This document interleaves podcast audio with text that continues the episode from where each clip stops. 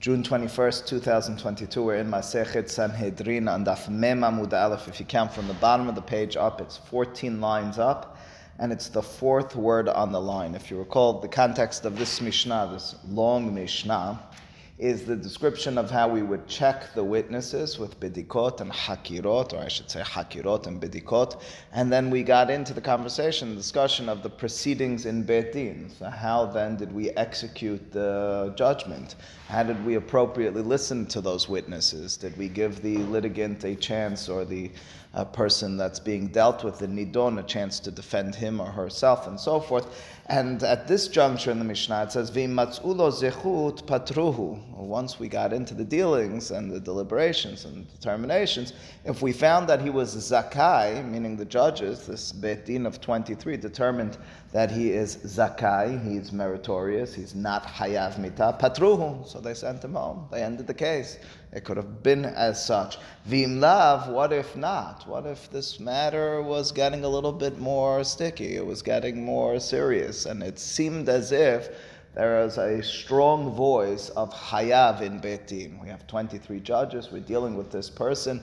I don't know, he was perhaps a murderer, a mehalil Shabbat, whatever the circumstance, and it appears as if we can't or won't be in the direction of zechut, ma'avirin oto lemahar. We adjure a court and we say we'll convene again tomorrow. Why are we doing so? We're hoping that overnight people will think it over, people will let it brew a little bit, perhaps they'll be able to see it in a different light, and as a result, mizdavegin zugot zugot. What the Beit Din would then do is they would pair up. They would pair up, and they would be no seven or ten badavar. They would discuss the matter. I would talk to you, you talk to me. We'd say you heard what he said. I wonder if we could see this differently. But the judges, the dayanim at that time, were taking this very seriously. They would minimize in eating in order to demonstrate for themselves and others how serious and how focused they were on this deen. And they wouldn't drink any wine. Drinking wine would uh, maybe sometimes it gives you a certain lucidity, but it also has a way of taking away your clear precision in thought. Vinos'in vinotnin kol halayla. Rashi, for one reason or another, says on their own, I guess you didn't go home with your zug, you would throughout the night be thinking and deciding and understanding this case. Ulamahorat, and the next morning, mashkimin uba'in the Beit Din, they'd wake up, they'd come to Beit Din. Hamizake omer ani mezake umezake ani.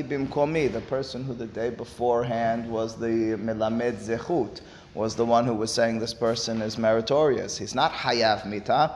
He would stand up and he needed to maintain that opinion. We saw this earlier in the Gemara, we saw this in the last Perek, but the idea was that at Hachra'at Hadin, when we would fa- make the final determination, that person could then change his opinion publicly and tell others that he thought differently. But now that yesterday, in the initial openings of this case, he thought Zakai, he thought this person is not liable to death penalty. He can't change his opinion publicly during the deliberations, the ongoing conversations. He needs to stand by his word. Again, in his mind, he may have changed it. What's that? Judge. The judge. The judge. We're on judges. Witnesses spoke. The judges now are determining. So he opens up, says, "Am mezakeh ani bimkomi." And the person who was mehayev, who thought the day beforehand, some of the judges thought that this person's liable to death penalty. Omer ani mehayev mehayev ani bimkomi. He can, he doesn't need to, but he can stand in his place and say, I'm still mehayev, but he can also change his opinion. Melamed chova, melamed zechut. The person who the day beforehand was melamed chova said, You heard what the witnesses said, you saw that piece of evidence, you understand, did you see and understand what took place over here? I think hayav, if he said that on the initial day, he can change his opinion publicly on the second day. Aval melamed zechut. But the person, as I said a moment ago, who thought Zakai on day one, this guy is innocent, says the judge, Eno he can't publicly until the very end, lahazor lamed chova, to change his mind and say, this guy's actually hayav mita, this woman's hayav mita. Ta'u what if they were uncertain? Know, it's a little funny situation. You were so focused on the case, but you forgot your opinion that you stated publicly the day beforehand.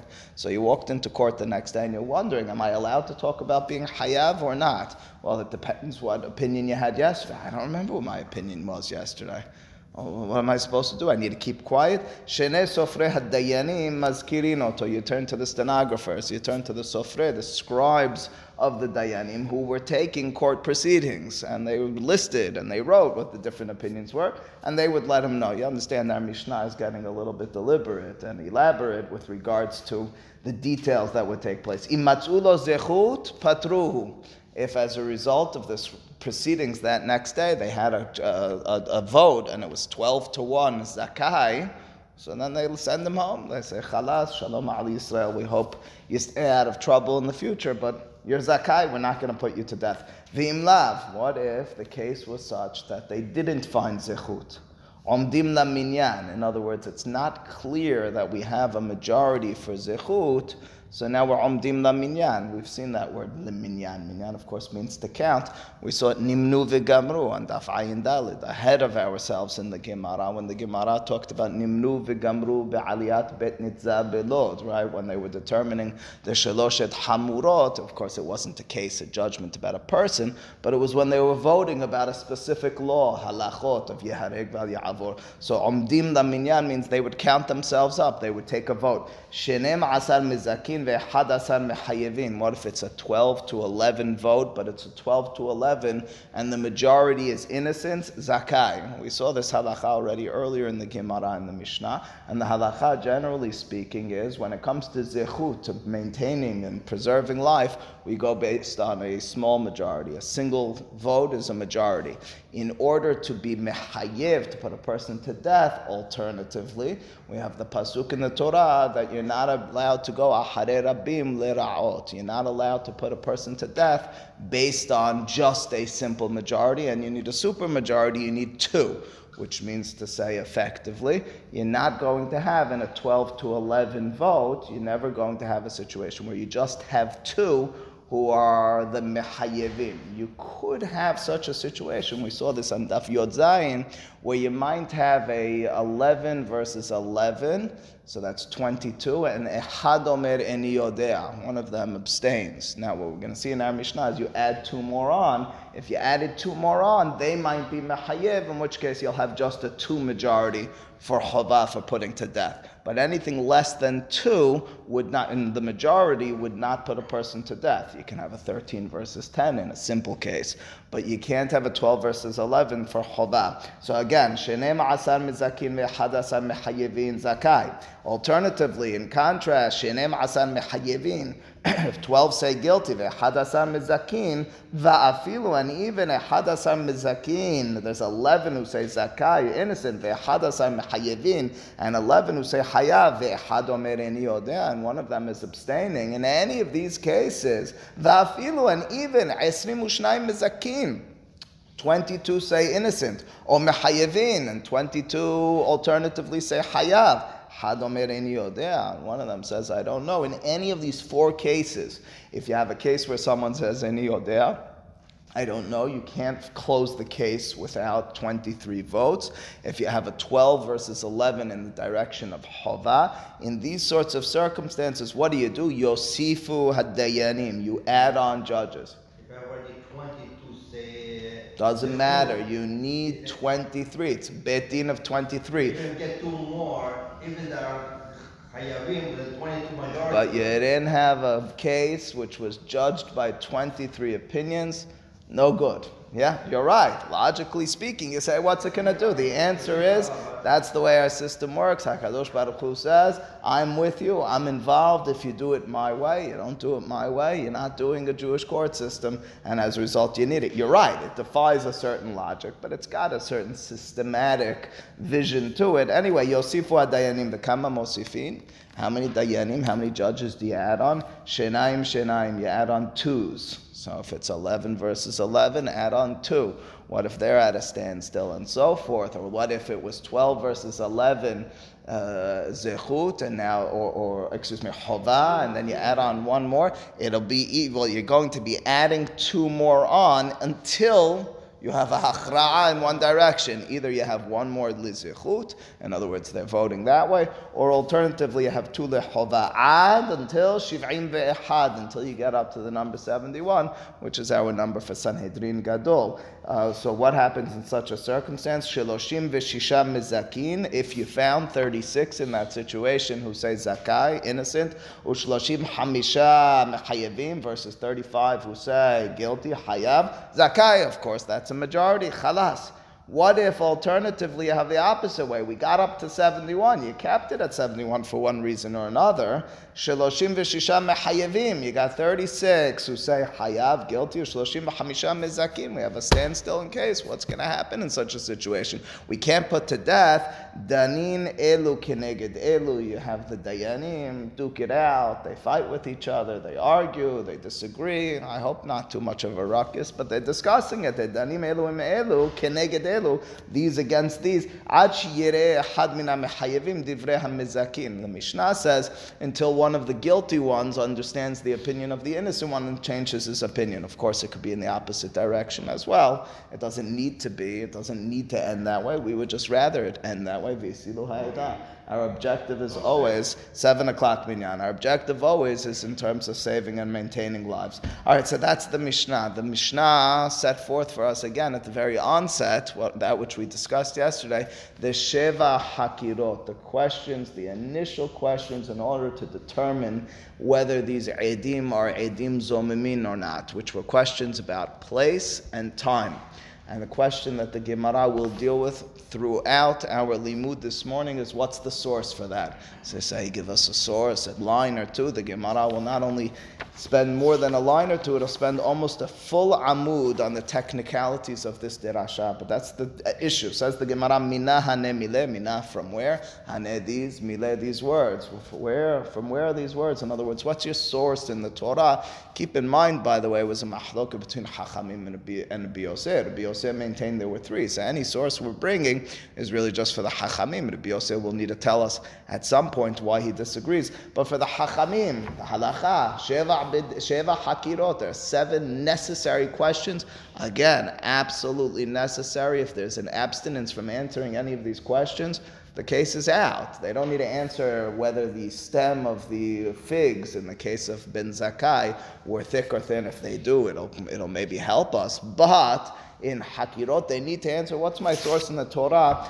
that those Sheva Hakirot are absolutely necessary. Amar Rav Yehuda, Rav Yehuda cites three separate Pesukim. The first will be in the context of Ir Hanidahat, of course, a city which the majority of the people, the inhabitants, are Oved Avodah Zarah. We put them all to death in such a circumstance with mitat saif.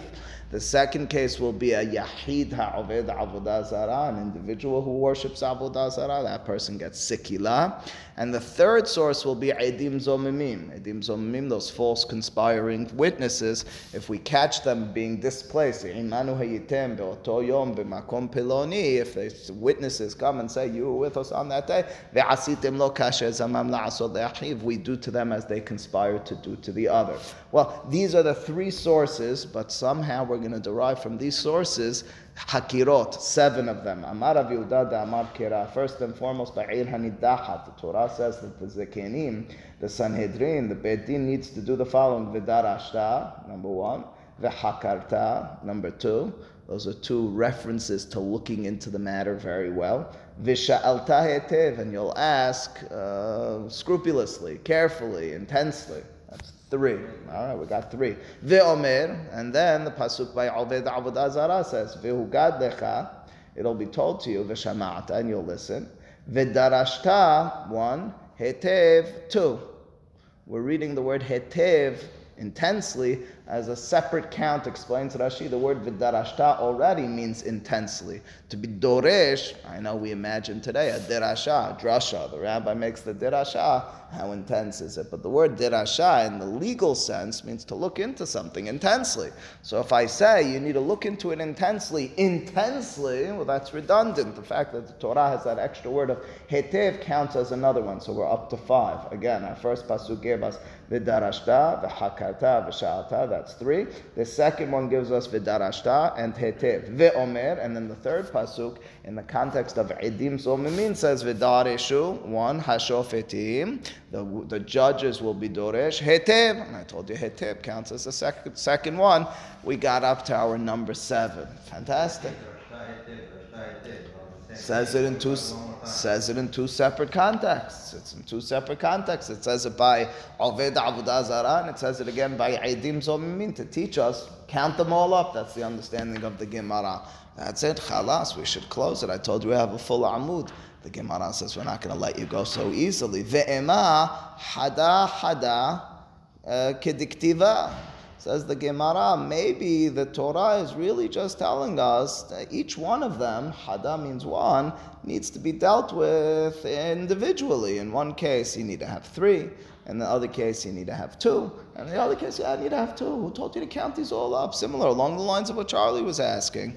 In other words, the Torah, yes, is redundant, but don't read it as redundant. Read it as here's the law by Eid Hanidacha, three and so forth. And there's a by uh, uh, uh, Oved Avodah and here's by Edim Zom, who told you to count these up. Since when do we do a counting game? Since when do we count up the opinions? Says the Gemara, Di imken lichtivinu rahmana behada. It's part of the question of the Gemara.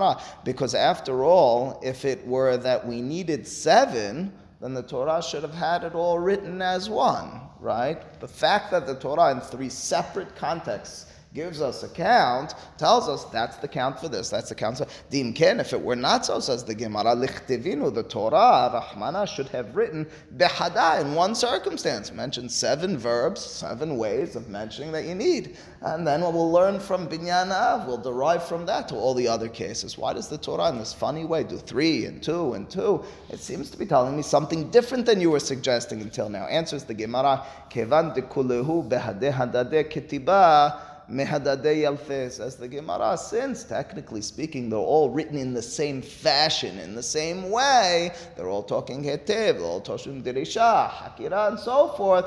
Our understanding is we should learn one from the other. So, in other words, the question was don't. The answer is do. The question was, but they're written separately. The answer is, but they're so similar. The question is, but you put three on that corner and two on the other corner and two on the other corner. Who said they all go to the same school? The answer is, but they're all wearing the same clothing. They have the same dress, dress code. They must all be going. I'm thinking about when I drive every morning and I, well, not, not any longer, the schools are out, but I pass by in corners. I see on one corner this, another corner. I'm able to figure out what school they go to. Well, not, well, they go to the same school. But that's, that's, that's the idea over here. Even though they're on separate corners, the bus is going to pick them up on separate corners. Since they're written in the same fashion, the same kind of together, one from the other, yelfe. Yalif means to learn. Yalfe keman. And since they're derived and learned one from the other, it's as if, keman, it's as if, it's just like, diktiv behadadame, as if they're written as one. All right, that's the understanding of the Gemara. Says the Gemara, but not really. They don't all have the same clothing. They're not the same. They have similar words. Okay, very nice. But they're completely different. They're very different with regards to their humrot, their severities, which means to say the following. We're well aware of this from learning Gemara for some time. When the Gemara will always tell us you can't compare and assume two items in two realms of halakha are the same if they have different severities. Over here, keep in mind the halakha of hakirot is a kula. It's a leniency. Why is it a leniency? The fact that I asked seven questions to this witness, to these witnesses, by definition means it's harder for the witnesses to get by, which in turn means it's harder to put to death the litigant. As a result, I'll tell you that maybe specifically you need these hakirot when you're dealing with the less lenient case. When it's the more lenient case, maybe it wouldn't apply. And each one of these has their own leniencies and, and, and stringencies. You can't compare one to the other. How so? Explains the Gemara. Ir hanidahat, for example. When I deal with ir hanidahat, the Gemara always reminds us of this. Ir hanidahat is very unique in terms of its severity. Lehanach ladamya. It's not similar to to uh, Oved as an individual, nor to Eidim Zomin. Now I understand it's similar, but it's not the same. It's more severe. Why so? Shekin mamunan palat. As because after all, the um, property, the mammon, the possessions of the people in the Ir Palat, it's, it's, it's taken away, it's, it's burnt. It's called Shalala, the, all the Shalal is, is nikbats in Rehov Ha'ir, and you burn it. Well, that's a severity that you don't have in other cases. Who said the fact that the Torah says three times over there that you're supposed to look into it, that you're going to apply it to other cases? Uh, or alternatively, maybe you only have three over there because it's more severe. In the other cases, maybe you have more derishot than hakirot because they're less severe. Avodah Zarah, it stays in the family. Yes. Avodah. However, there is something in Avodah Zarah that is more severe, even though it's not the property. Sheken b'saif. Because when it comes down to it, Avodah Zarah is put to death with sikila, put to death by stoning, which we assume. Uh, it, it certainly is more severe than saif. There's a question between Hachamim and Rabbi Shimon. What's the top in terms of severity? We learned this in the Mishnah. It's either Serefa or, or Sikila, but ultimately speaking, it's Sikila is at the top. Avodah Zarah is more severe. You can't derive laws from other cases where you're dealing with Saif, like in Eid Hanidahat, where they get beheaded. That's at the bottom of the list, or it's very, very least below Sikila. You can't even Aidim Zomimi, because our standard general case is Saif, as a person was a murderer and they're, they're tes- falsely testify. Or alternatively, you could come up with a case of Saif. It's not the same thing. You're mixing different dress codes and assuming they all go to the same school. Lastly, says the Gemara, Aidim zomimin ladamya. Even Eidim zomimin is more severe than the other two. How so? Really? Shikin sirichin hatra'ah. The other two, Avodah Zarah and Ir Hanidaha, don't get put to death, aren't punished if they don't have a warning. Eidim Zomimin, there's no necessary warning to them. That's a fascinating thing. I thought in Unshin Eleim Ken Mazirin. No, it's not the same law, but the general assumption is you need a hatra unless you're to be Oseh but We've seen this opinion several times that it's only lav Shin ben Shogeg But the, the mainstream opinion is you need hatra. Why is the Eidim Zomimin different? Rashi explains Eidim Zomimin is you're doing to them what they conspire to do the other person. The other person they're trying to put to death without any witness and without any warning, right? After all, they're testifying this guy was Mahalil Shabbat, this guy was a murderer. When he wasn't, he certainly didn't get a warning because he wasn't actually doing it. We do to them as they wish to do to the other. Oh, so says the Gemara, that being the case, we're stuck again. Explain to me your derasha. You told me you had this number count. Three, two, two brought you up to seven. We said, but it should have all been written in the same uh, same context. It's written separately. It must be the separate laws. Says the Gemara, no, but they're all they're all the same type of thing. They're not all the same type of thing. Answers the Gemara, but the words are similar. I know. I kind of revealed that to you earlier. We're going to do that. The Gemara says we have a gezerah shava. What's the gezerah shava? Behete hetev hetev yalfinan mehadadeh. The Gemara says that it's a gezerah shavav, that interesting and peculiar word, hetev. That word hetev is not a common word in the Torah per se, and it says intensely, a lot. You're supposed to look into this. The fact that it's written in such a fashion, and apparently we have a tradition for it, we generally assume gezerah shava is based on masoret, says the Gemara. You had a gezerah shava, which is a masoret. Furthermore, says the Gemara, this gezerah shava is a special Gezerah Shava. It's what's called the Gezerah Shava Mufne, which means to say the words that are used are for one reason or another open. They're open to the extent that we say the reason they're written in the Torah is for Gezerah Shava. That's different than a standard Gezerah Shava. Standard Gezerah Shava is the word is written over here, it's written another place. I link them to one to one to the other, but I might have questions, I might knock out the limud and so forth. When it's a Gezerah Shava Mufne, which means to say that we are assuming these words are specifically and only for the Gezerah Shava, there's no questions on it. You don't say, but this one's more severe and that one's different. Who told you this is a Gezerah Shava Mufne? Who said it's Mufne? Di ila Mufne ikala mifrach.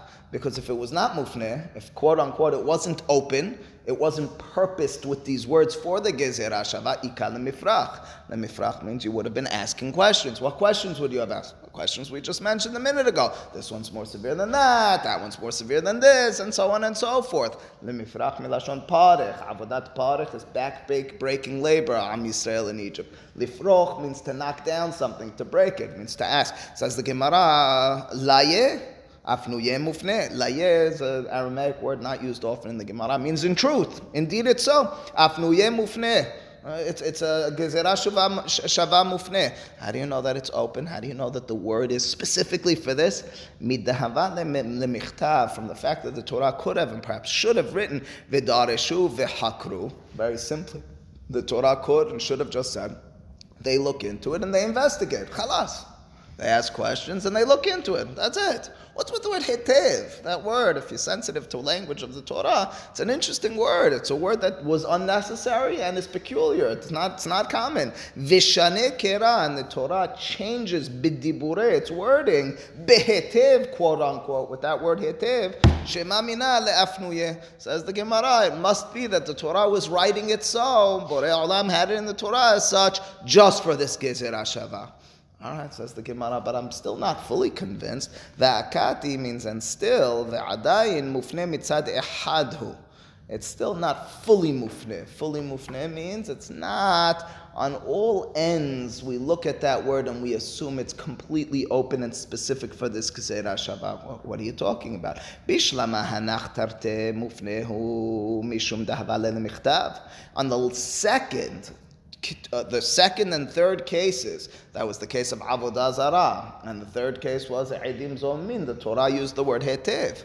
You forgot something. We pulled the wool over your eyes. We said, ah, Gezerah Shava, we're linking it up because of the word Hetev. Look at the Pisukim on the bottom of Daf Mem Amud Aleph. It says Hetev in the latter two. It doesn't say Hetev in the first one by Yid Dahat. So very nice. So you linked up those last two. You got four over there. But your first three is not really linked up to them. Says the Gemara. Mishum Excuse me, again, Bishlama, I understand Hanach Tarte, those latter two cases, Avodah Zarah of a Yahid and Idim Zomim Mufnehu Mishum Dahava Lemichtav, because it should have said just Vidarashta Vehakarta. Ili Irani Dahat, Mai Hava Lemichtav. Says the Gemara, but by Irani Dahat, what should or could The Torah says Vidarashta Vehakarta. Torah says it exactly the way. Hakitiva Kulu, the Torah fills it all out. You can't tell me this. And Hatam Name answers the Gemara, Hatam Name Afnuye Mufne Midahava Lemichtav Darosh Tidrosh, or Hakor Tahkor.